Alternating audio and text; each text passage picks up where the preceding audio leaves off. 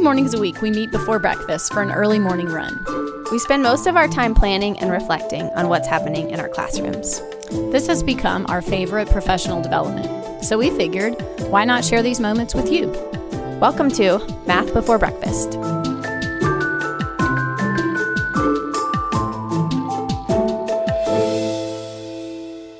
This is episode sixty-two. I'm Tracy Proffitt. I'm Ruth Erquiaga. And I'm Jay Proffitt. And we are glad to be here again this morning. Right? Monday mornings. That's when we record. And good to see you, Ruth. I know. We the Super Bowl was last night. Yeah. We were going to see each other, and we didn't. Yeah. Because I got locked out of my school classroom looking at the keys hanging in the door from outside and could not get in. Oh, that's just too bad. Wait, you had to say that again? So I walked into the school, unlocked my classroom, got what I needed, and walked back to the car and left those keys. Well, then couldn't... I couldn't badge myself back into the school. Oh. So I was standing outside the glass doors looking at the keys. And it was a ghost town because everybody was watching the Super Bowl and yeah. nobody was at school. Gotcha. I'm so sorry. So two hours of walking around and trying to find someone. A custodian finally came out. Bless him. Yeah. Yeah. yeah. All right. Well, today we're going to, we plan to talk about how Ruth used Prime Climb in her class recently. And she's going to talk about the distributive property, what you have planned, right? What you're, what you're going to do. Mm-hmm. Um, and then Jay and I are both working on planning something for I Love Math Day. And so we're hoping to get your ideas. Um, and Jay has something to add in the distributive, in the property section that he's been. Right? Yeah. I'm so excited because yeah. I always take something yeah. back to, I might have to change my plans, like actually know what I'm going to do. Yeah. So tell us about how you use Prime Climb. Okay, so obviously we are doing prime factorization. Um, I have, I started out noticing and wondering about numbers one through sixty. Maybe we should mention, in case someone's just listening to this what for the first time. Yeah. Do you want to tell what Prime Climb is, or you want so, me to? So Dan Finkel created Prime Climb, which is a board game that has a really cool board. Mm-hmm. Um, it's numbers one to one hundred one, and each number is color-coded to show the prime factorization of it. So when you notice and wonder, students notice that two, three, five, and seven are different colors, and then the rest of them are red when you're talking about the prime numbers. And so eventually someone's like, oh, I see the prime numbers are solid. Mm-hmm. Um, and then nine, because the prime factorization is three and three. Well, it's solid green per se, but it has two sections that are divided. Um, this was the first year that fractions came up. Oh. Which was really interesting when they were noticing and wondering, because his sections are equal. Oh. So they saw halves and they saw thirds. That's cool. And thirty-two was fifths, hmm. which was really cool for thirty-two to be two to the fifth power. So we, you know, talked a little bit about that. So, you know, they noticed and wondered day one. We talked about it. Um, day two, I just made them notice and wonder again. Yeah. Because it had been over the weekend from a Friday to a Monday. And I just said, I want your noticings to be more in line of what they were on Friday. Someone noticed something, write something down. So let's get past the there's lots of colors and lots of red. Tell mm-hmm. me something you remember. Mm-hmm. Um, so then for warm-up, I, they had seen numbers one through sixty. So I gave them sixty-one through seventy. And said, can you color these? Okay. Um, and then we, so three days they were coloring them. It was really interesting for to warm watch. Up? Mm-hmm. Okay. Just color these ten, or pick four of these that you want to color. Tell me why you picked these four. Tell me how you know they're right. And it was, of course, they went to the solid ones, which is great. If you want to color, you know, eighty-three because you know it's prime and you can write that. That's great. Were they divided up? They were divided up. Oh. So they saw how many sections there were. Oh, okay. They just had to decide what colors there were. So I feel like they had a lot more of understanding about the board going into it. And then Dan made this really great nine-minute video explaining how to play the game. Oh, I haven't seen that. Cool. So I, lit- I didn't have to stand and explain mm. how to play the game in each class. and forget something in one class or take too long in another class. It is it was, kind of a com- it's not a complicated game, but it's complicated to explain. There are mm-hmm. a lot of there are a lot of steps. I remember the first time I played, I, I, I couldn't comprehend like why there were different colors and why there were different like the little parts of circles or whatever around it. And like you said, it wasn't hard to play, but I was like, I, I could not nail the strategy that you were trying to impart on me. Mm-hmm. Well, and, and that's why that whole like prior week up to it was I could see that playing the game was not as hard because they had seen the circles and the revelation they had. So I, I don't know if I even talked about this, but one of the days we built, um, pri- we built numbers using snap cubes, snap cubes, and like Tom Gibson's idea on Twitter. And the snap cube colors matched the Prime Climb game, and so I gave them those. They did the numbers as many as they could, and then when I went back and said, "Here's where you can check your answers."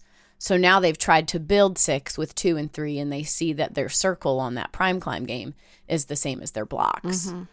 So I would definitely agree that them really having a better understanding of the circles instead of just whipping it out and saying, here's what the numbers mean. And yeah. um, but for me, the best part was that they were using it. So they're using the colors to help them with their strategy. Yeah. That's so good. You're at forty-eight and you have a three and a six, and you can divide by three and get sixteen and then multiply by six and get ninety-six. Wow. And that's not something that a lot of students would be able to do, but because they saw that three color in the forty-eight, hmm. they knew that they could divide by green. Cool. Right? It's not like that divisibility rule came up or they were trying to do it, but they were actually, look, there's a little part of forty-eight that's green, so that means I can divide it by three, and if I cover up the green, what's left is the sixteen, so there's the division problem. So is that an actual move that somebody made, or you just made that one up as an example? So that was my exit ticket. If you were on forty-eight and you had the numbers three and six, what's the largest number you could get to? Oh. And I was so surprised how many kids got it right. Wow.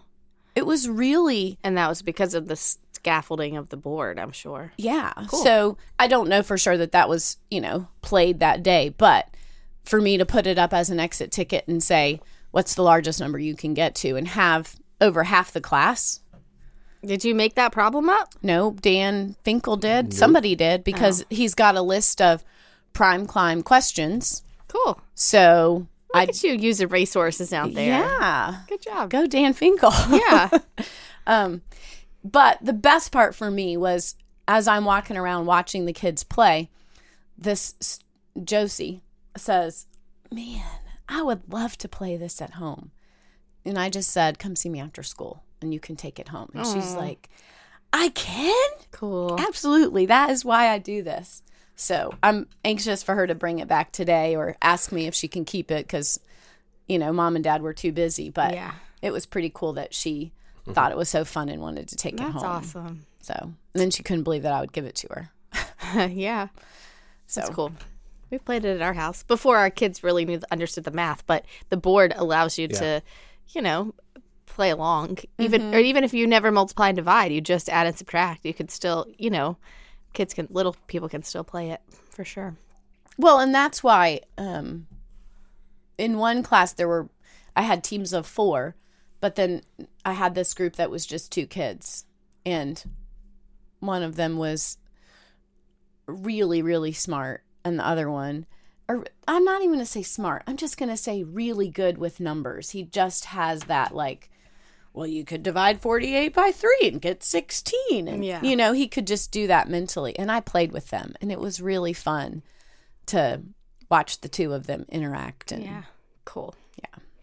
Do you want to talk about your distributed property now, or you want me to t- go? Sure. I'll just monopolize the first half. And okay, then you great. Can t- Sounds good. Um, so it's Property Brothers Monday. Mm-hmm. So Drew and Jonathan are going to show back up in the classroom. And I've gotten on YouTube and gotten their little like show intro. So we watch that. And then they're posed with a problem. And this week, their problem is that they have three rooms okay. that they are doing something to. And they need two quarts of paint and th- three pieces of drywall and a paintbrush. And each of those items costs ten dollars each. So how much is it going to cost for all three rooms? Can you say that? Can you can you set it up again? I can set it up again. I need two quarts of paint, three pieces of drywall, and a paintbrush. And I need to do that three times. And each of those items are ten dollars each.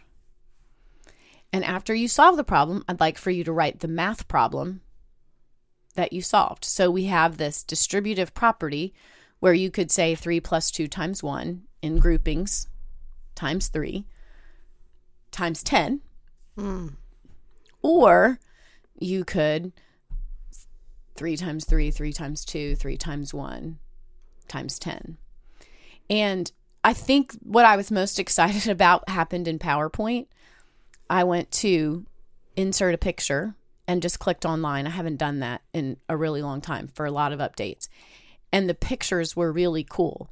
And because I found them on PowerPoint, when you insert them, then it says, would you like this design? So I have two gallons of paint, three pieces of drywall, and a paintbrush. And PowerPoint is putting them in a design, shrinking the pictures, everything. Huh. Just made it neat. And I didn't have to spend all that time lining them up and figuring out how to get them on there. I don't even know what you're talking about. Is that a new feature? Put them in design? Is that the word it used? Yeah, it's kind of like a layout. It'll see how many pictures you put in, and it'll ask you, do you want them laid out a certain way to oh. fit the slide better? Cool. It's been around for, you know, a couple of years, but not long. Oh. I don't use PowerPoint ever. You know, I use, if I'm going to make something like that, I'm using Google Slides or Smart Notebook, which is, you know, ancient. But, yeah. Hmm. Hmm, cool. So it saved me a lot of time yeah. because I was able to use their pictures. And there's a lot of pictures that yeah. you have to choose from. Like the quart of paint just says is a picture from Bear's website that just says Bear Paint, and there's a little copyright in the bottom of it. Huh. Um, I, I got to go back to the math again. Okay. Because my brain was definitely like skipping the times ten step. And I was just... Well, not skipping. So there's two questions because I went back and changed it. So it said, how many items do they buy and how much will it cost? Okay. So even if you use the distributive property to figure out how many items there are, then you can multiply that by ten. But on the next page, I took your advice from last week where it says Drew solved it like this. Jonathan solved it like this. Mm-hmm. Who did it correctly? And then which property says both guys are correct? Because that's really where we're getting to, is which one of these is correct. Wait, so when you say who did it correctly, the answer is both? Yes, because oh, okay. one of them did it with the distributive property and one of them did it with doing what's inside the parentheses first. Okay. Um, and then they're going to actually have a distributive property problem at their seat where they get an index card that gives them the tile, the the amount of colors that this particular person wants. So they want a red and two blue and a yellow. And you have to repeat that pattern six times. Okay. So now get your tiles out and show it what it is and show how many you need of each color. So they're going to take on their own renovation project. Mm-hmm. Yeah. The... The part that confused me, or that I that I wonder if it's going to confuse them, is that there's really like two multiplication steps, right? Because it's the times ten dollars for each one, and it's the times three rooms. So I thought about it, and then I was like, but if our goal is to figure out what property it is, and our goal is to see there are different ways to solve this problem, I'm going to leave it in. Because okay. the other thing I did was I put a little ten dollar bill beside each picture. So there's a little ten dollar bill beside the pink quart of paint and beside the paintbrush and beside the drywall. Mm-hmm. I know those aren't real life prices, but I'm, I'm sure Jay's over there thinking about. You also can't paint a room with a quart of paint. Well, it's not a room because the picture I got of the drywall is just this like little hole in the wall because I did think about that. Um, I was like, I was like, what kind of tiny room is going to fit right. three sheets of drywall and a quart of paint? How off is are those prices? Oh, pretty pretty far. Um, a quart of paint is actually probably very close to ten dollars. Um, a paintbrush, ten dollars is, is a good paintbrush. Um, a sheet of drywall, I don't know the cost for a sheet of drywall. Yeah. I don't, I don't shop the drywall very often, but I have recently bought a quart of paint and a paintbrush. Yeah. So okay. those those aren't far off. Cool. All right. I'm excited that you're excited about it. You right. know? So we'll see how it goes. And then I was going to make doodle notes for distributive property because last year I bought associative and commutative. And I sat down and was like, no, I'm not going to spend four hours finding bubble letters that they can color. And I just bought. You bought it. I bought it. You caved. And it's it's really high level. Like it, she she gave she gives you um, the intro to distributive property all the way up to algebra with the variables and stuff. Okay. So I think I might just see if someone's interested. Like, hey, try this one, mm-hmm. you know. But she did a, I really liked the way she did it because it wasn't just take this and put it here, but it was a recipe, kind of the same idea. Yeah.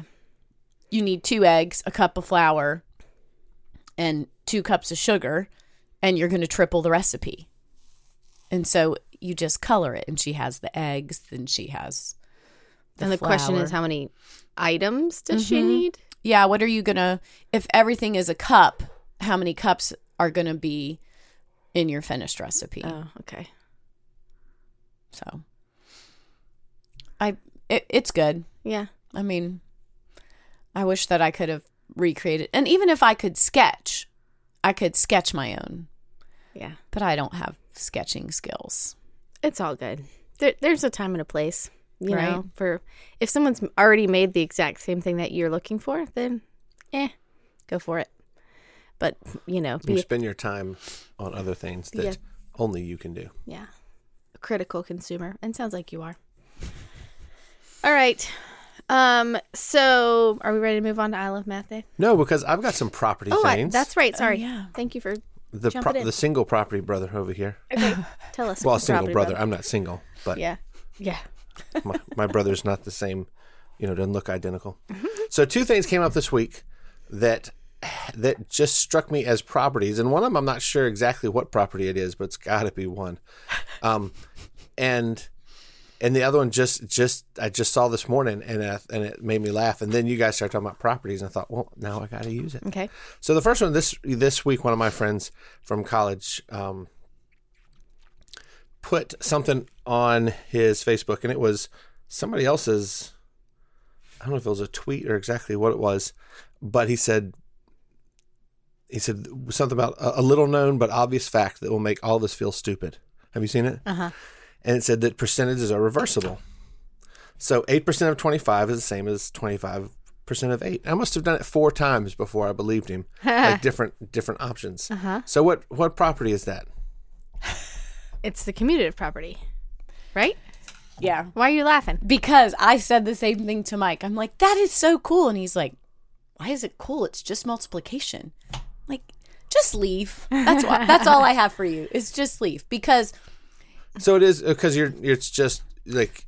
So I'm well, gonna eight percent of twenty five is eight hundredths. Yeah. Times twenty five. I'm gonna. Whereas write it the down. Rest of us people say zero point zero eight. Right. That's the same as eight times zero point two five, which isn't really. Yeah, that's the commutative, not commutative property because you're not. Unless it's eight. Times twenty-five times zero point zero one. Well, that's where I was mm. going to go. Is that so? I guess I would say now I'm going to s- say it's associative and commutative because if you change eight hundredths to eight times zero point zero one, like you said, times mm-hmm. twenty-five, then you can regroup the one hundredth with the twenty-five. So that's the associative. You're regrouping it back over there. And so maybe it's really the associative and not the cumulative if you write if you write it that way. Right. As long as you write the one hundredth in the middle. Yeah. If you wrote one hundredth times eight, then you would say it was commutative. Commutative, and, too. Gotcha. And so the idea being eight times twenty-five hundredths is really easy to do. So if you were asked to do eight percent of twenty-five, you could just think of it the other way. Because I was thinking, like, and that's what I did in my head. I was like, well, a quarter of eight is easy to figure out. But eight percent, how do you figure out eight percent? And and so that's I had to use the calculator to, to, to figure it out real quick. How did you, so you didn't think of a way to do eight percent of twenty-five? I was just trying to prove it to myself real yeah. quick. And I, like my on one hand, I can figure out what, like I said, a quarter of eight is. But eight percent is not, it's not a, div, a div, divided group I know quickly in my head. How could we do eight percent of, if we had to do that in our head? I'm curious. Well, one percent of twenty-five is two and a half. Yeah. So you're kind of doing the same thing because now you're just doing two and a half. Wait, one percent of what's two and a half? one percent of twenty-five is two and a half. ten percent. Oh, p- yes. Sorry. But that doesn't help you. If one percent is zero point two five, and so you could stack them up that way. That's what I was thinking. If I one percent uh-huh. is zero point two five and eight zero point two fives okay. is okay. two. Yeah. I said that wrong. It's all right. Point. Yeah. Because it's not two and a half. I was like, how's one percent more than eight percent? Yeah. That's a good that's a good question there, J J. It was all it was all over the Twitters. Yeah. And it, it was really fun that it was math teachers who were like, wait a minute. Yeah. Wait a minute. I was today years old when I saw found exactly. out that you could. Yeah. That's cool. Did you have another one? The other ladies? One. Okay. Yes. You, we talked earlier about last night being the Super Bowl, and I am st- still slightly in mourning. I'm sorry. It's okay. Your team lost. I did. But it was, you know, it was a good game. And we it had was, a fun party to go to. It was to. a really fun party. So the... Wait, can I just throw something okay, out there? I'm, I just want to say to all the moms and dads with little tiny kids, it gets better because we went to this, we took our kids to this party and they were all big kids and we just said, hey, have fun. And they just disappeared for three hours. In fact, and, we had to go f- searching for one yeah, when it was time to go. And and we just had the best time. Like, it gets better, I promise. You don't have to like chase them around someone else's house. They went outside house. and jumped on the trampoline. Yeah. They played in the basement. They went upstairs. They just came back all when they without needed food. Any, any maintenance from us. Yeah, so it gets better. Other All to right. make sure they weren't drinking soda the whole time. Yeah, and they might have. Whatevs. No, okay, my daughter off. came out of the house saying, "You know what? I put water in this Coke can." I was like, "Yeah, sure you did." She probably did though. Yeah. Okay, go ahead. So, Sorry. Um, after the game, and this, and I saw this a picture of, of a similar picture from a previous game, but Patrick Mahomes, who was the quarterback for the Kansas City Chiefs, um, after the after any super, after any football game. They interview the players, and, and usually, you know, the players have had a chance to go back and to take off their equipment and their uniforms and throw on something that is, you know, casual. I mean, it's not like they dress up, but they put on some other clothes. Well, Patrick Mahomes has been photographed twice now in um, wearing a New York Mets jersey. I guess he just likes the Mets. And so the this reporter who follows the New York Mets, he's like a, a sports reporter, put on Twitter that the Mets just won the Super Bowl by transitive property because he's standing up there talking about winning the Super Bowl wearing a New York Mets jersey. And, you know, I know that's not really how properties work, but it was funny that yeah. that's how he how he th- threw that that uh, that headline together. So what is the transitive property? The transitive property says that if A equals B and B equals C, then A has to equal C. Yeah. Okay. Cool. So in this so case, if he won the Super Bowl, and he is playing for the Mets, then the Mets won the Super Bowl. That's that's pretty good. That's good. Yeah. I like that use of a sort of math joke in the in the media. Right? Well done, whoever that reporter is. Well, well done, Jacob Resnick. Yeah. Awesome. All right. So ready to talk about this parent workshop I got going on? Go for Everybody's it. Everybody's like, yes, yes bring I was it on. Just excited, just waiting about, about that. Okay, so a little bit of backstory. Um, we're working on year six of I Love Math Day. Go back and listen to that podcast about it if you haven't already. Number thirteen. Yeah. Oh, thank you. Good job. It was in my memories. It came out last year. That's funny. Um, and the way funding works, we were paying for it out of um, Title One funding, and they sort of buckled down some on the regulations, and they were like, you can't. Buckled down makes it sound like they were flying oh, wet and wild okay. to start with. So they got more specific. They went ridiculously over the edge with okay. regulations. Okay, that's true. Well, anyway, n- nonetheless, they if you're going to pay for it out of parent involvement, parental involvement money, you have to really, really show that there's parental involvement happening. And we were like inviting parents and including parents, and they were helping and volunteering and everything, but we needed to have a learning opportunity for parents. I, I can get behind that. Totally fine. So this is the third year that during I Love Math Day, we have had a parent workshop. And um, the first year I had a very small turnout. It went really well, but it was very small. And so I felt like I could probably redo the same exact workshop because it wasn't that many people that came the first time, like ten or less.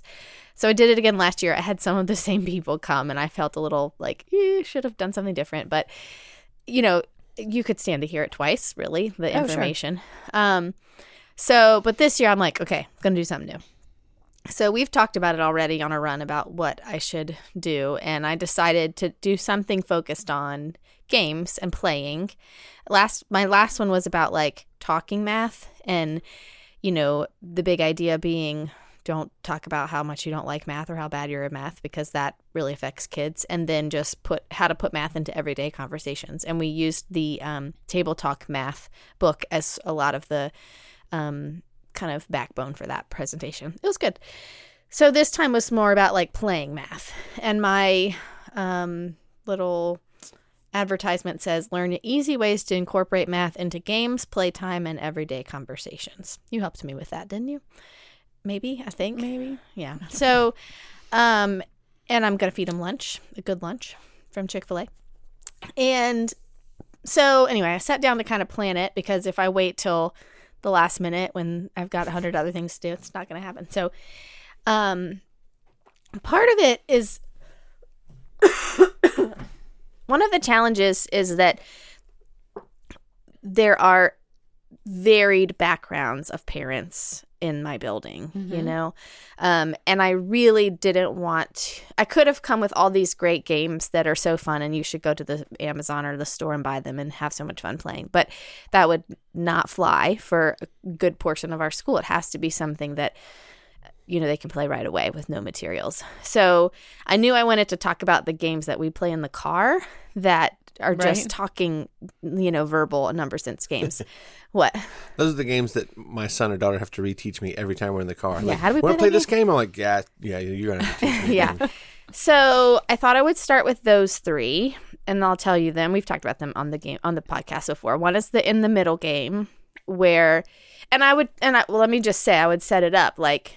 The whole point of me telling you this is that these games can go up and down based on what level your kid is, and you don't need any materials, and it's just fun. And play it till it's not fun, and then don't play it anymore. You know, um, don't don't like we have to play this math game right now. You know, just just try it. So one is the in the middle game, where two people call out a number at the same time, and then you have to say another number in between those two numbers until you get you keep going in the middle of your two numbers until you say the same number. We love that game, and our and we play it a lot on car trips, and we get all yeah we do yeah Jay's like mm, too much, you know. We get all funny with like negative numbers and fractions and decimals, and but you could just go to ten. You know, you could keep playing with ten. One is the higher lower game, where you pick a number, and I, I've got a secret number in my head, and you guess, and then I say higher or lower, and same thing. You could you could go to the you know, hundred thousands place, or you could do decimals and fractions and all that.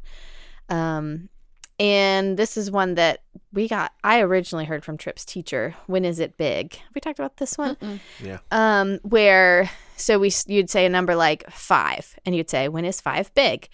So five is big if it's the number of mansions that you own, but five is small if it's the number of minutes you get to skate at FunQuest. you know, and or the number of pennies you find on the floor. Yeah. Hmm. So you, so then like a thousand. When is a thousand big? Um, if it's the number of kids in your school, when is a thousand small? If it's the number of grains of sand in on, your sandbox. Yeah, that kind of thing. Yeah, good. So that's just a fun. So those are the three that I would start with and teach them how to play and talk about what the math is involved in those. You have any comments so far? No, those are good. Okay. Um, then I went to the game expert that I know, which is who is Kent Haines, who has the Games for Young Minds website. And are you do you get his like newsletters? Mm-hmm. Yeah, I just really like the stuff that he puts out. Um, so he wrote a blog post called Two Year Anniversary in November of two thousand nineteen. And it was kind of like his things that he's learned in the process of writing about games and thinking and playing games hmm. and with his family and stuff. And um, I thought I would like finish the rest with these points and then teach an additional game with each one. So this is the part I'm like, okay, what do you think about this? And do okay. I have the best game choices? So the fun is the most important part is his first point. Um, you know, don't like... overkill it and and be, you know, just take the don't take the fun out of it, you know. Um and so I thought I would teach the game. I don't really have a good story to go with this one, but I thought I would teach the game Salute, which is where everybody puts a card on their head. Do you know this game, Jay? I don't know this game. Where you would everybody no two people. All right, the th- if the three of us are playing, Ruth and I would put a face a playing card face out so we can't right. see what it is. And if we were little kids, you would tell the sum of our two numbers, and then I have to figure out what my number is based on hers, and she has to figure out what her number is based on mine. And you could also play it with multiplication too. So, okay. So it's just... I kind of like that. Yeah. It's missing... It's division mm-hmm. if you are doing multiplication because you're, you've got one of the factors and the product, and it's missing addend or subtraction if you're if you're doing addition and subtraction. But you have to have a third non-participating player. Yeah, yeah. But then we would, like, rotate. So then at, we'd play for a while like that, and then you and then maybe Ruth would be the person who would call out the, the sum, and we would put the so cards in. You should try to come up with a, a way to play it three, three-headed. Um, and, like, well, you two have such and such sum, and then somebody, like, I don't know, play it around so that if you can only see two of them and, and try to talk amongst the group what the oh for you to figure out it would yours be, that one, and so then if, they could say what yours was going to be, and they could say what yours is going to be, and then you could oh. and then figure it out that way, so that each so that one kid's not sitting there just looking at your head. Wait, hold on, we gotta try it. So wait, if, oh, okay. She said wait. That means you need to hold on until she's found some cards. And she knew exactly where they were because that's what the- I was going to say. I need a, I need an opportunity to brag that we're in the basement and I cleaned up the basement, so I know where every game is. So I found a deck of cards. I'm so proud of myself. Okay, so take a card. Wait, what are the face cards going to stand for? eleven, twelve, ten. Third. Oh, all ten? Yeah. Okay. All right, are we doing addition or subtraction or multiplication? Um... Jay stuck it to his forehead. I'm the only one that hasn't I mean, showered your, yet this morning. That means so. Your forehead's greasy. Which way, which one's faced? Uh, the other way. Okay. Yeah, you're good. Okay, wait. Are we adding? Let's add. Let's, Let's try. Add. Okay. So the sum of your numbers is ten. Okay. Okay. The sum of your numbers is fourteen. The sum of your numbers is fourteen. So I'm holding a five. Me too.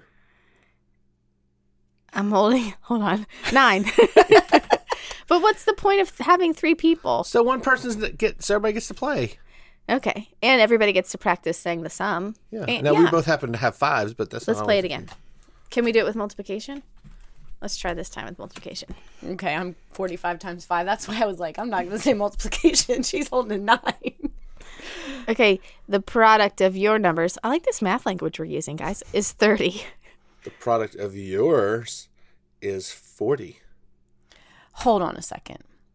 I could have told you the product oh. of ours because of him. Yeah, yeah, that's better. So. Okay, start over. Start over. Okay. Um, because, you know, it's just like the same thing. We're just I know, workshopping this, guys. We're no. We're yeah, right. I know the first one. I wonder how interesting this is to listen to. Okay, okay, so I'm going to say the product of yours is sixty. Okay. Then so the, then I can tell you what everybody's what everybody yeah. has. So that wait, so then that makes the product of Ruth and I forty-eight. That's correct. Oh, that's a, that's a good way to put it. See? I mean, that's just a different way to play and, it. And hold on. Say what say what was yours again? You said the product of ours yes. was sixty? Yes. All right, and your product of yours. So I can say the product of everyone's together is four hundred eighty. Whoa, yeah. Okay, so maybe my point will be the whole have fun and take a game and, and change it. Mm-hmm. Like, that's the fun. That can be the fun part. Is that dorky to talk about, like, no. My friends and I were I think we should take game. a picture of us so you can show this in yeah. your presentation. Wait, wait, let's back up. Yes, that's dorky. Yeah. I just want to But it's okay, that. right? Yeah. Well, yeah. In this in this yeah, in this pop this uh, Okay. I'll situation. just I'll make this about, like, if your kid comes up with a different version of it, go with it, you yeah. know, and, and, and play it. Okay. Um Oh, th- I probably should have switched this, actually. Um, okay, so the next one is math is about more than numbers. And I think his point was that, it, you know, it doesn't, to be a math game, it doesn't have to be a multiplication, division, addition, subtraction kind of game. It could be patterns and shapes and all that kind of stuff. Mm-hmm. And so I thought I would teach them the game of Sprout, which it, we read about it in um, Math Playground, but we, we never played it. Yeah, I'm kind of remembering it. Um, and Tripp and I recently played it. Do you want me to explain it again, or maybe not, because it's not very and it's it, you kind of need a picture. Okay, so you start with a, a certain number of dots. I'm gonna have to draw it. You start with a certain number of dots on your paper, and he says to start with three as a good starting learning point. Okay, then you connect any two dots with a line, and it could be a straight line, curved line, doesn't matter. You just can't have lines cross over lines. Okay. okay? So I'm going to connect two dots, and then you put another dot anywhere on the line you just created. So I'm picture a triangle. I have one side. Picture three dots in a triangle I was about to say, shape. That's not a triangle, okay. Tracy. Picture. Thank you. I learned You're this right. a couple of years in a book group. yeah, that's right. Okay. Picture three dots in a triangle shape. I connected um, two of those, and I put a, a dot on that line.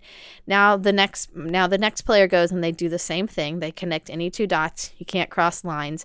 And the only other rule is once a dot has three connections, it's done. You can't add anything else to it. Okay. Okay. So right now. So by now, putting that dot there, you just gave it two connections. Right. By putting anytime you put a dot on a line, it's already going to have two, one coming out of each end of it.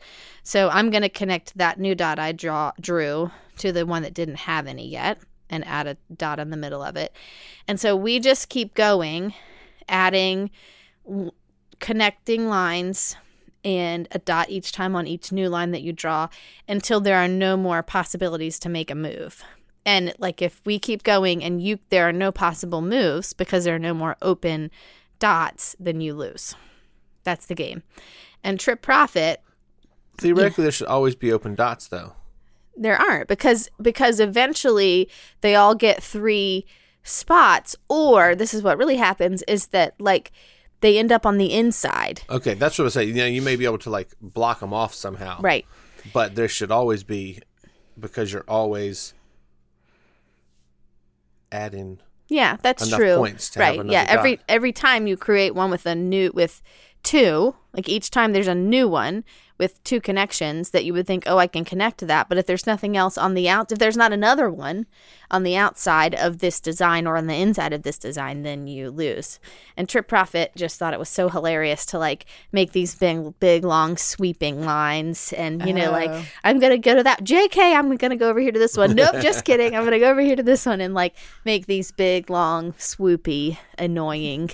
And then sometimes I could, like, weave my way in between his annoying lines. So he we played probably seven games of it the other night, and he won four or more, maybe five. I think it was five. Yeah, because he was bragging when I came upstairs. Yeah, it was so it was really fun, and the math to it, you know, is well just counting co- the connections. That's mm-hmm. first of all, um, and lines, um, shapes, but also you know he and Kent Haines goes on to describe like the theory behind the game, and Jay's thought of, you know, oh, there's always got to be an, an option. Well, no, it doesn't. And, and, and thinking like, what's the longest you could play the game? What's the shortest you could play the game? You know, it can get, you could, could be very fun to explore all that. Yeah. Oh, I forgot to say that if you have like a dot hanging out over here on the end, you can make like a loop and connect back to that dot, and that would be fine. You oh, know? Because in the, you're giving it its second and third connection. Yeah. Yeah. Like that. So that's Sprouts. It's it's pretty cool, and it's a good game. That that's what Sprouts is. I saw you tweet about Sprouts, but I didn't know what Sprouts yeah, was. Yeah. It's a fun game that you could like play at the table while you're waiting mm-hmm. for something, much like the game Dots and Boxes or Squares right. and whatever that whatever that game is, where you just all you need is paper and pencil. Okay, then his next point was Box and Socks. Yeah, his next point was leave a game out on the table, and kids will just automatically come and play with stuff, and then you've got an opportunity mm-hmm. to talk about it. Hmm. And we've done that from time to time. Something is stayed up there on the kitchen table, and it gets played with. Um, I I think I'm going to talk. That little game that she gave us where you roll the dice. We played Quicks. That. Yeah, we would, we would play that at, at mealtime when we sat yeah. down. Yeah. Or even Farkle oh. is another one that. Mm-hmm. Oh, you're we're actually thinking of te- Risk Factor, I think. Is the ten, yeah, the, yeah. the tens and ones. Tens and ones, yeah, that, we played that at the table. I think I'm going to talk about Shut the Box game, because you could theoretically play that with just a deck of cards and two dice. What's I Shut think. the Box? So Shut the Box is it's usually like this wooden. Well, we made we made that big one. Yeah, right there. We okay. have a we have a version of it called Countdown right here. Mm-hmm. Um, but we made a single one, like a single sided one. Right. Yeah. So, but I think theoretically you could play it if you not theoretically you could play it if you got one through what does it go to nine or ten? I don't know. You're closer. It goes to okay. The version we're looking at goes to ten. Yeah. So if you got one through ten out of a deck of cards, put them face up on the table, and then you roll two dice and or the ace through ten. Yes, thank you for the clarification. Okay. Um, yeah, thank you. So, okay, focus, focus. You know what? You can't use a ten-sided dice because there's no ten. You're right. You're using two regular dice in this game. Okay. Okay. You roll them, and you find the sum, and you can flip over the card that is that's the sum of those two numbers, or you can flip over two other two cards that make that sum. So, so if, if I roll a two and a five, mm-hmm. I can turn over a four and a three. Mm-hmm. Or a two and a five, or a one and a six, or a seven, any of those options. And you keep playing, basically, until you there's nothing left to turn over, and then your... your points are the sum of everything that's left that you weren't able to turn over, and you're trying to get the smallest possible score. There is a rule that I always forget about, like if you flip over, let's say ten, nine, eight, seven, if you, if you have all of those flipped over, then you can choose, I think this is it, you can choose to roll only one die if you want to. Hmm. Because you can't get a seven, eight, or nine, or ten. So that's why you can choose to roll just what? one. You can't, or you can't. No, it's that's harder, but you can. I mean, I can roll a two. Okay, I'm, I said that wrong. You, you don't need to. Like you, you're prop. You want to roll a smaller number, so you can roll. Right. So you can take the option of rolling one die. Yeah. Okay. So it's kind of like you want. I mean, my strategy is always to try to flip over seven, eight, nine, ten. Because they're big numbers. You get the big numbers out of the way first. Yeah, yeah. So that's a fun, I think that's a fun game that can stay out on the table, just the cards and two dice. And mm-hmm. um, and in reality, if you put a pair of dice in your wallet, you could play that at the table too, because mm-hmm. you could just write the numbers one mm-hmm. to ten and cross them off. Or you probably could, I'm sure there's a app, I think that's actually oh. in Google, right? Isn't there an app? Where you, yeah, you could totally Google roll the dice, and um, you get two dice and press enter. So, yeah.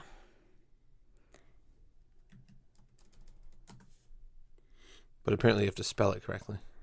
I I thought there was like something that you just put right in Google and it would pop it up as, you know, mm-hmm. like how you tell it a ten minute timer and right. it'll and it just, just pop up. Temperature or something like that. There yeah. is something like that. Hmm. I'll have to look it up. Um, so this is a recommendation because I'm sitting here thinking I totally could play these games, but I don't think about them. So if each of your parents got a card, a business card kind of size thing that they could put in their wallet. So when they're sitting at the table waiting for their dinner, hey, mm-hmm. Mom, pull out that card you have. Let's play a game. Okay. So you just name it and you just give them a really basic reminder of what it is. Okay. But I think it would be something that they could take home and just keep with them, even if it's in the visor of their car or, mm-hmm. you know, because you're going to give them a lot of information and they're going to be like, okay, yeah, I can do that. And then forget what they are. Yeah. Like how many times have you told me how to play Sprout or Salute? Yeah. I haven't played that, you know? Yeah. That's good. I just, I figured it out. If you type into the Google search bar, roll a die, it pops up, but it doesn't look like it's, Uh, it doesn't look like it has two dice in there, but oh, but also roll it twice. Yeah, that's true. Roll it twice. It also, if you type in "flip a coin," it pops up a coin right in there. So, hmm. um, cool. That's a good point. Do you agree that a business card size is the best? I think it's it is convenient to have with you all the time. I think it's you know whether that's kept up with. I don't know that you know. I was thinking it's small, it's easy to lose, but so is a sheet of paper that you know. If you fold up a sheet of paper, it's going to look like trash and you'll throw it away. Mm-hmm. So I think it's a good idea. Yeah. Okay. Yeah. I, I, I was already thinking about something, like what that would be. I'm sure I could give him a handout with all the directions on it, but then this would be like the little and you know reference guide. Let them. Do you want to take two? You can put one in your wallet. You can put one on the visor of your car. Mm-hmm. Yeah. That's good. Should, you should give them a... you know, a business card size with all the instructions written on it, and then a pair of reading glasses because it's going to be so tiny. I, like Ruth said, just the just the name of it and a quick mm-hmm. one sentence reminder about what. And it you is. Could print it front and back, so it didn't have to be super small. Yeah. Yeah. Cool. I like it. Good. Thank you for that addition. Okay, and the final one is not all kids love games, and that's okay. That's my kid, Adley, to a T. She, like, every time she will say yes to playing a game, we're like, really? Yes, let's play. She just doesn't like games because she doesn't like to lose, and it pains her greatly to lose. So um, my best idea for that one is to talk about counting collections and just, like, if you, you know, if you've have Trick an oppor- math. Yeah, if you have an opportunity to have a bunch of stuff, count how many do you have here. Let's find out how many we have, or let's estimate and then talk about that. Um, I think Halloween candy is a great real life example of when it's a good idea to count your collection. Is that the best thing that you guys can think about that's not a game, but it's still easy to do? Or you got any other ideas? So I'm I'm sitting here thinking, like, I know when we played Salute at that V C T M conference, the whole idea was not to be for it to be speed, but like when the three of us were just playing Salute, if we got a point because all of us were able to guess our numbers, or like how many points can we get together? Mm-hmm. So maybe that really competitive child would be willing to help you earn points. I don't know. I just, I get that, but I remember Salute being not competitive based. Right. Yeah. I mean, it doesn't mean that Adley would want to play, mm-hmm. you know, mm-hmm. but it's just something else to think about if there doesn't have to be a winner. If it's like a team challenge. Mm-hmm. Yeah. Do you have any ideas that we've done that she likes, you know, that aren't a competition? I think the number in the middle, I know you were just talk, you talked mm-hmm. about it, but I think it's one that is... it's like you're working together. Yeah. And I think she, I think she's done that one more than the mm-hmm. rest of them because you're working with the other person. It's not like who gets there first. It It's kind of like as a team, how few steps can it take yeah. us to get there? Yeah. I'm going to write those two ideas down. So Salute. I can, I can mention those. And then I guess the counting collections mm-hmm. would be the number new game one. They do with their fingers. Chopsticks. Yeah. I don't know. I, I can't even begin to explain, but they both like that one. But it is, but it is competition. It is a competition. Yeah. um, Salute and what did you just say? Um, in the middle. In the middle. Number in the middle. Chopsticks is... Do you know that game? No. I don't know how to play. They beat me every time because yeah. I don't know how to play. They they have explained it to me so many times, and every time I'm like, you got to teach it to me again. I don't remember. yeah. Which makes me think if I have a hard time remembering the rules, that that might not be the yeah. best one right. to to put on a business card. do you do you all think that the rest of these are easy enough? I think so. Okay. And that's plenty. I'm not sure I'm going to get to all of those because yeah. I really want – I'm thinking about – They're going to eat lunch anyway um, during this, but I'm thinking about, like, let me teach you how to play the game, and then let me model how to play the game with one person up in the front, and then I really want them to play it. Like, each, every game have two or three minutes where they try it. Is that okay, you think? I think you're going to be able to tell. I mean, it really depends on your audience. Yeah. Sometimes... if, you know, you say, okay, now turn to the person beside you, and you have people who are looking at you like... I don't want to turn to the person beside me, then the next one you don't do that. Yeah. Okay. You just have the person come up to the front and model it with you. Yeah. Okay. That's a good point. Yeah. Because what if you had a parent who didn't feel like they could add fast enough or multiply fast mm-hmm. enough, and they mm-hmm. had that math fear, right? You and I are like, well, anyone can add nine plus four. Yeah. But a mom's not going to want to, like, use her finger, you know? So yeah. you just want to look at your... audience and that first how is it the first time yeah you know what's your first game um in the middle oh so I that's a good one to do because hopefully they won't pick a giant a thousand, number like right? Tripp does five hundred thousand that's always his first answer or two million yeah and then we're like okay here we go And and for me, okay, I have to go back to that game. I find it really f- like a good mental challenge to really figuring out the number that's in the middle or closest to oh, right. in the middle, you know. And he's he's pretty good at like being yeah, and then reasonable. He jumps to like seven from there. Yeah, and you're like, no, God. yeah. Anyway, okay, good idea. I need to I need to make sure I need to do all the things I can to not make it scary. Mm-hmm. Um, yeah, those are good no points. Scary. Okay, I'm gonna write down the business card idea. Okay, thanks, guys.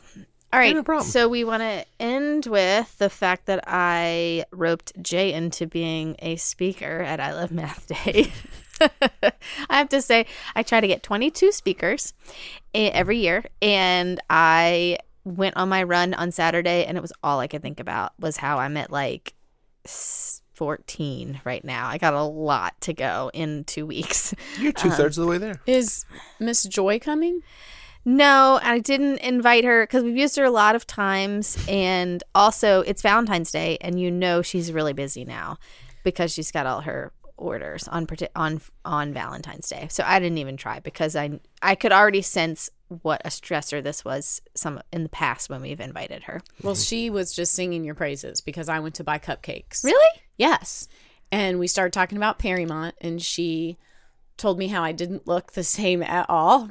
I was like, well, your son is twenty-five years old, and I taught him in first grade. Okay. We should wait. We should step back just a couple steps and say that um, Missus Joy's Absolutely Fabulous Treats is the name of a treat shop downstairs, downtown in Lynchburg. And um, Tarsha Joyner is the owner of it, and yep. she won a on the T V national cookie competition yeah, and was H- able to... Is it an H G T T? No, Food Network. Oh, Food like Network. On the the big game. Yeah. yeah. And was able to open this shop and has this fantastic shop yeah. downtown. And she's... um at the very beginning when her shop first opened, she was one of our speakers, or maybe even before it was opened. Yeah. Um, and she's come back several times to talk about quilting and baking, and she's also a graphic designer and all and of that. And that is how she opened her shop. She went to Lynchburg College mm-hmm. and took a graphic design class and had to do a big project. And her project was to design a company. And so she called it um, Absolutely or Absolutely Joy's Famous Shortbread. Okay. And then she said, after I turned in the project and got an A, I decided that maybe I should expand it to not just make shortbread. So I called it a treat. And then I taught myself how to bake. That's so cool. I'm like, you taught yourself after you? And she said, Yeah, I never baked before that. Wow. So, and she's also told me that she's going to clean out the back of her shop and turn it into a come learn how to bake. And cool. Yeah. So how did, you were in there recently. So and- I was in there recently. Um, I went in on a Thursday and I was like, I'd like to have six of your best cupcakes. And she laughed and said, I have six left. And these are my best, um, which they were really good. So I, you know, was like, hey, I taught Justin. And she's like, oh, yeah. And then you left us and you went to L C A. I remember that. And Kelly Wilt, she left us and went home to take care of her children. And um, we started talking. She asked me if I still taught math. And then she said, well, I always go to R S Payne for I Love Math Day. Aww. And I was like, well, Tracy, she was my student teacher. And she's like, oh, my word, I could totally see that. So it was really cool. Fun to just kind of reminisce, because I taught Justin in first grade. Um, and then I taught him again in fourth grade. And I'm pretty sure he was the one who went with me to fifth as well. I forget okay. which group that was. But cool. So, no, I haven't asked Missus Joy because I know that it's a tough time for her um, to around any holiday because she gets lots of special orders. So instead, I came home with a list of literally seventeen people that I had like voice texted myself um, to ask. And her, and, and her pitiful face. Yeah. Please, Jay. I, that is not true. I really was, I gave you lots of outs and you're like, I'll do it. I'll do it. So he's going to talk about photography. Right. And we, I told him we would help him plan today. So what ideas do you already have? Keeping in mind, these are third through fifth graders. Yeah. Well, the, I was thinking about the math that's involved in, um, looking at when you're taking, when you're using a camera, the aperture of the camera, which is the size of the opening in the lens. Okay. And the shutter speed, which is the amount of time it take the shutters open. Okay. So, you know, when you, when you press the button, press the, the shutter button. Yeah. That's why it's called the shutter button on a camera. The shutter opens and closes okay. in that time. And then also the, the I S O or the sensitivity of the sensor. We, we so there's three there's three things you always think about. Okay. Um, and you know, back in film photography, the the I S O or the the, the speed they called the speed of the film was set. You couldn't change that. It was either one hundred or two hundred. You know, whatever came in there. But now with digital, now with digital, like we just cracked the technology. um, you can adjust that sensitivity, the I S O. You can adjust the shutter speed, and you can adjust the aperture. Okay. And so, if you are trying to let in more light, you make the shutter speed slower. But if you're trying not to, say you're photographing runners, and you can't make the shutter speed slower because you let in more light, but you also, things can move during the time that it's open. And so talk about how they're connected and then mathematically how you can, in your head, figure, you know, if you want to keep the same same exposure, same amount of light, and you need to bring this one down, how much do you need to bring this one up, and and things like that to to figure it out. Okay. So did you want specifics, or were you just looking for that, or what's up? So I think, um, I mean, having such little knowledge of this nice camera that my husband bought for me, mm-hmm.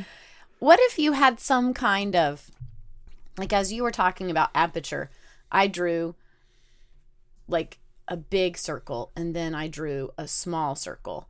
And what if you showed the students pictures and let them choose whether they think there was a lot of light or mm-hmm. a little bit of light? I had talked about, I had thought about, you know, you know, uh, different apertures on a camera and which one lets in the most light. Letting or... them, like even this picture, do you think the aperture was here and here? And and just take it like one step at a time. Because even for me, when I go to like, I'm going to have you learn your photography class, I feel like, just let me do one thing. Like, just mm-hmm. let me look at aperture and not try to have to figure out shutter speed. And so if you do a little section on, let's just think about aperture. Let's just think about how much light comes in.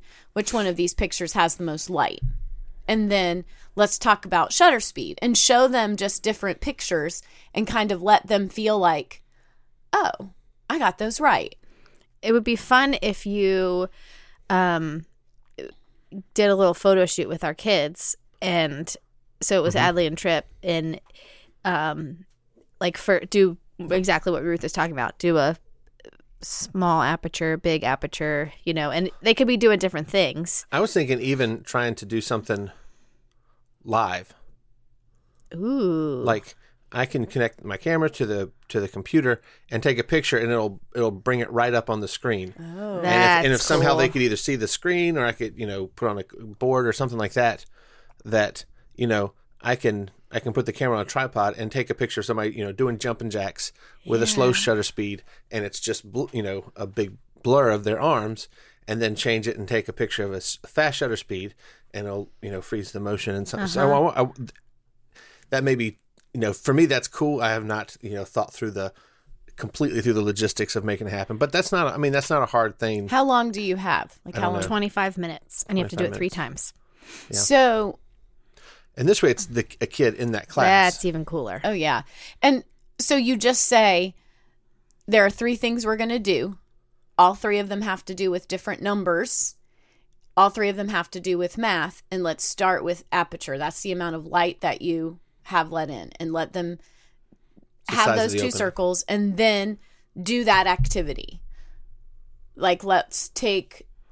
Let's take pictures using a different aperture. Mm-hmm. And one of the things that I'm that I'm concerned about, and this is what I haven't completely figured out, is the numbers that are used don't always, like how you adjust them doesn't always make sense. You're not like necessarily adding like an aperture, you know, two point eight is a lot bigger than sixteen. sixteen is small, two point eight is big. So you got to explain that it's the opposite of what they would think. You know, they think sixteen is the big hole and two point eight is the small hole. What do they, what do those numbers mean? Um, it is, it's like a ratio of, of how much, you know, how big the opening is to the, I think it's to the focal length of the, of the lens. Um, but it's, so when you have, if your camera has an aperture, usually there's a range, you know, what it can, and the, the, largest it can be, you know, it can be even bigger than that, but you know, most of the zoom lenses I use can go to two point eight, which I'm I'm making a circle with my fingers. I don't know that's the size of the opening, but and then as you get a, a larger number, then the hole actually gets smaller. But it's f over two point eight or f over, or they use f slash. I don't know if it's over, but it's kind of like a ratio, so it's it's smaller than. Oh, it's a. It's the denominator, mm-hmm. which makes your your piece your yeah. your number smaller. But nobody says that, so it's not like it's. And I don't. And I would. I would want to make. I would look at the the specific science or math behind what that what that stands for. But that's that's one thing that's hard to understand. And then you work with shutter speeds of one two one two hundredth of a second or one sixtieth of a second. That's not too hard to understand. You know, stuff like that. And you could, you could. Well, that takes out the math. I don't know, because you could just say my the the diameter of the hole is getting smaller and smaller. So the word the word is more about the shape. The math is more about the shape and the, how the shape is changing. And if the numbers are too like, oh, this is a hot mess, then just talk about I'm, but then I'm you're shrinking not, it. Then then there's no you're not using numbers to figure the math. But I think. I think the fact that it's a F over two point eight and F over sixteen, which I did not know, so I just learned that, is that called the f-stop? Yeah. And that goes with aperture. Um, and I think the F is the focal length. I think that's what the F stands for. But and does that stay the same? That's why it's F? Yeah. I, I mean, I think there's merit in that math. Yeah. To help a student understand that the smaller the pieces. Mm-hmm. The bigger the number.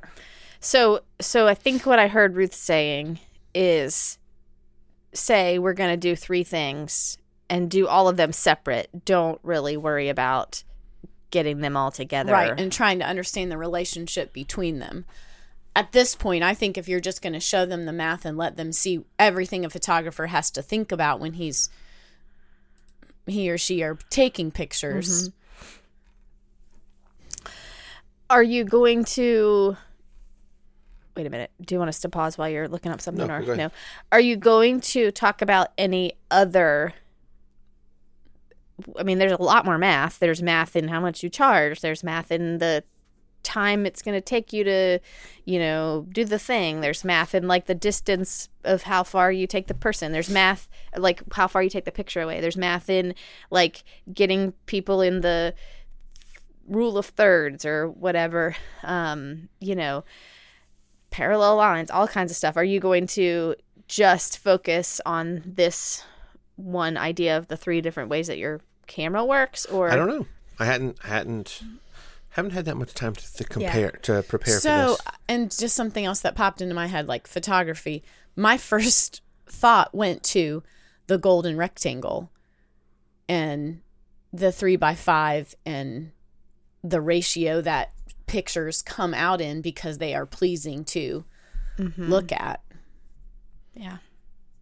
Because the golden rectangle is a thing from the Fibonacci sequence. Mm-hmm. Am I getting that right? It is. Mm-hmm. Um, okay, one more challenge, which is, because what you've described very well could take the whole time, and yeah. especially like, this is what a photographer does. This is who I am. Here's some of my pictures. You know, you, you don't want to plan too much. Can you, can we as a team think of something that they can do um, as a practice? Well, one of the things I talked about demonstrating what, um, and, it, and it's kind of hard to, it's not the easiest thing to demonstrate, but demonstrating the aperture and, and how the smaller the aperture is, more is in focus. And I've seen um, demonstrate, and I've done it before, um, like how a pinhole camera works. It's just a tiny hole in, say, you could poke in cardboard. And if I'm looking at something and I'm looking at this microphone in front of me, everything behind it is out of focus. Like, You, your eye can detect that that stuff is out of focus. But if you're holding and looking through a pinhole, everything in your vision looks in focus. Hmm. So that would... Because it's focusing, it's forcing only the only the light that is in focus and, and gets, get making it through to your so eye. So even if you gave them a note card and let them put mm-hmm. a pinhole in it, they or, could... Or put a tiny hole in it. I mean, I guess that could make it, but if they would, you know, yanked it and made it big or something like that. That's one of the things I was trying to. I have not tried it with, like, I have done it and, and told the difference, but I would want to maybe try it with our kids first to make sure they can see the difference. We're just over here trying it. It has to be, actually be big enough to see through. But, I mean, I think maybe not the lead of the pencil, but that next little point may could. So if this is my small hole, oh, yeah, I think that's pretty cool. That, and then you give them, mm-hmm. so it's a three by five card that they put a small pinhole in one side and then stick your pencil all the way through on the other. Mm-hmm. How, and how does that change? Yeah, how does that change? Does it look different? Or is, is she doing it right? Yeah, that's what you do. And so tell me what this one is. This is the one that everything is clear. It should be everything should be small... in focus, or, or a lot more. Maybe not everything, but it should be right. Lot. And so this one, the bigger one, when I look through it at that telescope, I should see everything else is fuzzy. Or... Well, if you're looking at something close up, you're focused on something close up, but your peripheral vision can see that stuff in the background is out of focus. Okay, so now I'm looking at this screw on the microphone and the blue box and the games on that are out of focus. And then look, do the same thing with the, the little one. Yeah. It looks I, different. Mm-hmm. I mean, it's, it's, I'm not going to say it's, it is perceptible, but you know. Mm-hmm. Some students may not see the difference, yeah. but it's still the idea behind. Okay. Well, you got a good start. I think you got to practice the getting it straight, like exactly what you're going to do. Mm-hmm. Um, But that would be, that'd be the only fun. Other thing to think about is like, you know, like a a very not simple, but like a math problem of there are this many runners and I take this many frames of each runner and how many photographs at the end of the day do I have to look through? Mm-hmm. That's a, a, a painful math problem to do every weekend. Yeah. Yeah. On average, you take eight shots per person. And yeah, I think that's, you know, maybe in the beginning when you talk about what you do, mm-hmm. I think that would be a good thing to yeah. put in there. Because it might be one of the only things, I mean, what you're talking about could, can be confusing. So it might yeah. be one of the only things that they can like, oh, I understand the math of that. Oh, that's multiplication. That well, exactly. And how important it is to estimate. right? If there's one hundred seventy-two runners and you take eight, you're going to probably say a little bit less than sixteen hundred. Mm-hmm. Just that whole, this is where estimating comes in real life. Yeah, that's good. Yep. And that, and then how long it takes you to go through that many photos, yeah. you know. Or when you photograph a race with four thousand runners. Yes. Yeah. And you're like, mm, edit? Nope. Just put them all up there. All right. Well, we got a lot of work done this morning, I think. I think we did. Um, we have, like, n- real fast takeaways if anybody has them, because it's time to make it my is. smoothie and go to work. Smoothie time. So I'm going to check out Kent Haines's two-year anniversary one. I may okay. have deleted that one because my inbox was overflowing. So you can go to his website, and it's games for young minds dot com. And up at the top, he's got archive, board games, free games, and about. And I got it under the free games one, okay. which is where I started for my research.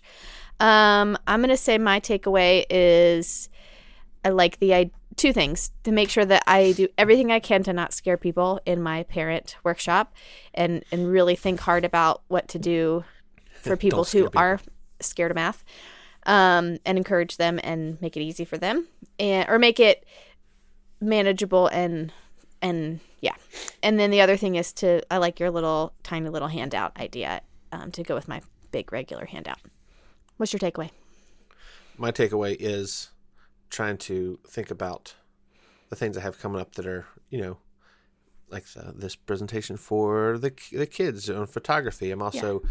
presenting this weekend um, whoop, at whoop. a conference all about podcasting in the classroom. Yeah. And, and I'm, I'm thinking about some of the things we do here and some of like the, you know, show notes and other ways to share resources. And I'm trying to, you know, take my lessons I learned running this podcast and how I can im- well, impart that. We are that. glad that you could be, or that we could be here for yeah. you, so you would have something to talk about. Yeah, that's right. I'm pretty. It's a big deal that you're presenting at this conference, so congratulations. Thank you. And I hope it goes awesomely. He's is it to college professors? Mm-hmm. Yes. Yeah, and he's working with um, our friend Rachel, who did come and observe us one time. Oh, yeah. yeah. Um, book club friend who listened to the book club episode and yeah. was like, yeah, when I kidnapped you and brought you to, the, to my book club, it wasn't like that. Um, anyway, they're they're co-presenting at yeah. this conference, which is pretty big. It's this week. So cool. Yep. Hope it goes. I know it will go greatly. Thank and, you. Yeah. Greatly. It's, all right. It's been real. See ya tomorrow on a run. It's getting Woo-hoo. so close to the big day. My big race. Yay. All right. See ya. See ya.